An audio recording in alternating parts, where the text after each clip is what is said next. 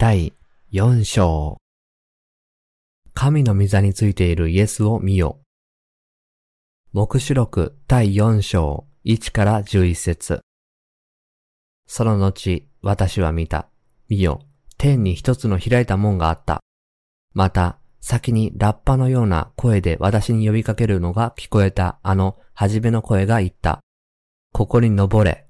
この後、必ず起こることをあなたに示そう。たちまち私は御霊に感じた。すると見よ。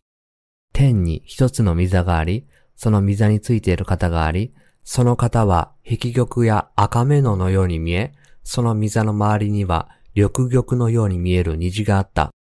また、御座の周りに24の座があった。これらの座には白い衣を着て、金の冠を頭にかぶった24人の長老たちが座っていた。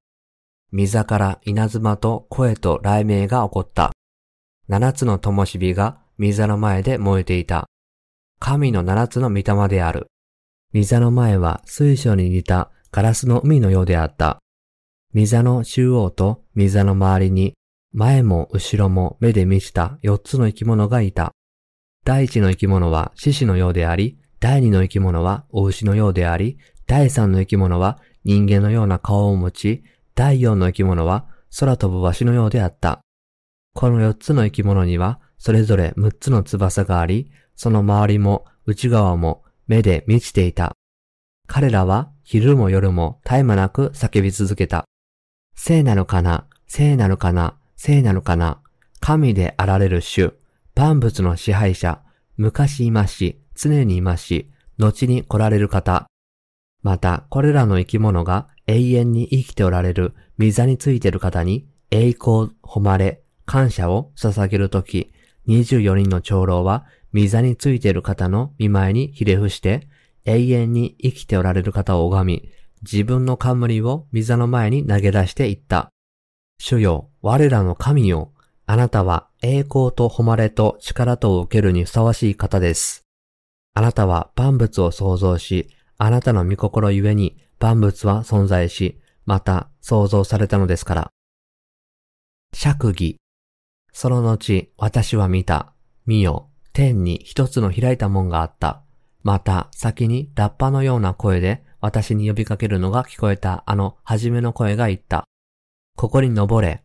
この後、必ず起こることをあなたに示そう。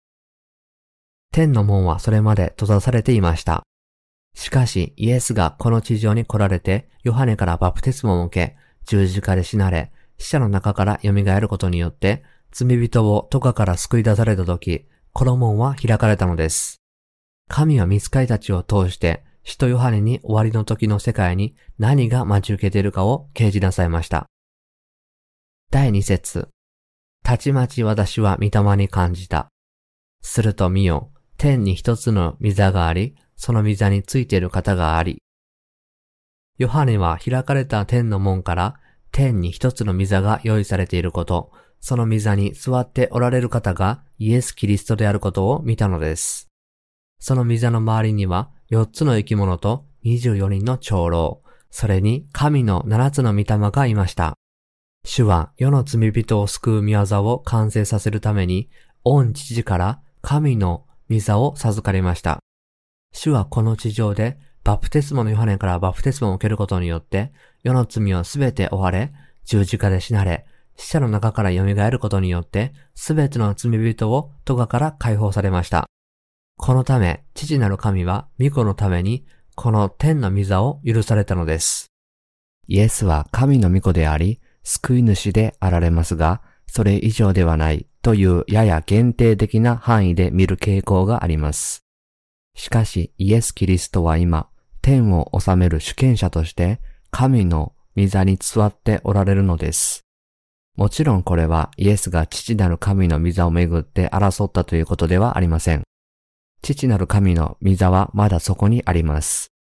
父なる神は御子のために天にもう一つの御座をお許しになり、御子を天の王としていただき、神に逆らうすべてのものを裁くものとして確立されました。父なる神はイエス・キリストを天と地のすべての人の上に神として高く掲げられました。イエス・キリストは今や神であり、御父と同格なのです。ですから私たちは私たちの救い主であり神であるイエスを賛美し、礼拝しなければなりません。第三節。その方は壁玉や赤目ののように見え、その溝の周りには緑玉のように見える虹があった。この聖句は新しい溝についている神の栄光を描写しています。第4節また、溝の周りに24の座があった。これらの座には白い衣を着て、金の冠を頭にかぶった24人の長老たちが座っていた。私たちの神であるイエス・キリストの溝の周りには、その長老たちが座っていました。ここには神の御座はさらに24の座に取り囲まれ、これらの座には金の冠を頭にかぶった24人の長老たちが座っていたと書かれています。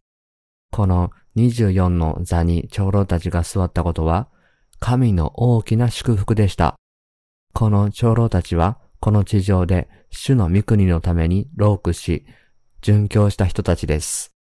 この御言葉は、天の御国は今や私たちの主である神の御国となり、神の支配のもとに永遠に存在することを教えています。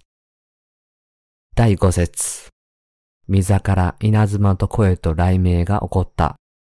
七つの灯火が水の前で燃えていた。神の七つの御霊である。神はすべての霊を創造し、支配するお方です。第6節水の前は水晶に似たガラスの海のようであった。水の中央と水の周りに前も後ろも目で満ちた四つの生き物がいた。四つの生き物は24人の長老たちと共に神の御国の聖職者たちです。彼らは常に神の御心を求め、神の清さと栄光を賛美します。そして彼らは神の御心を従順に実行する者たちです。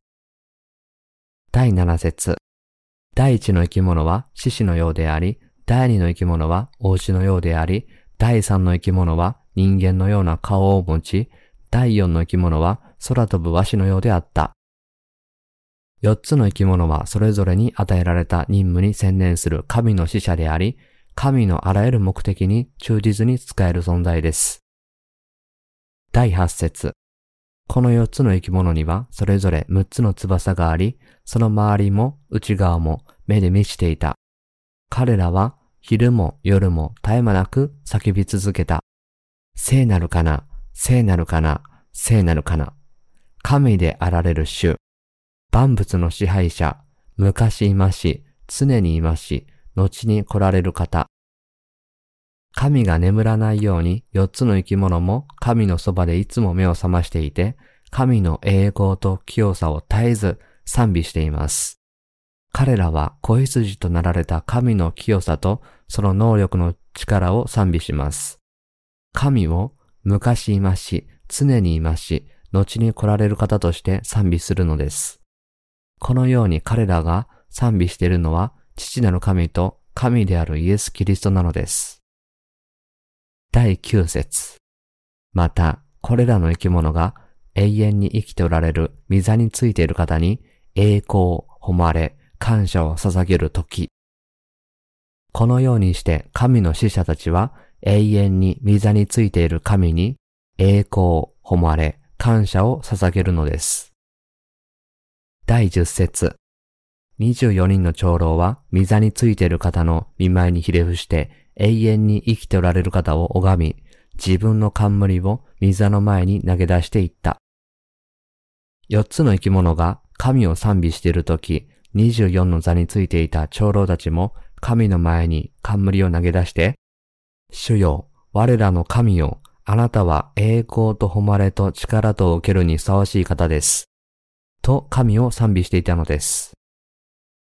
第11節主よ、我らの神よ、あなたは栄光と誉れと力と受けるにふさわしい方です。あなたは万物を創造し、あなたの御心ゆえに万物は存在し、また創造されたのですから。24人の長老が神に捧げた賛美は、神がすべてのものを創造なさり、万物は神によって存在するのですから、神はすべての栄光と誉れと力と受けるにふさわしいという信仰から来ています。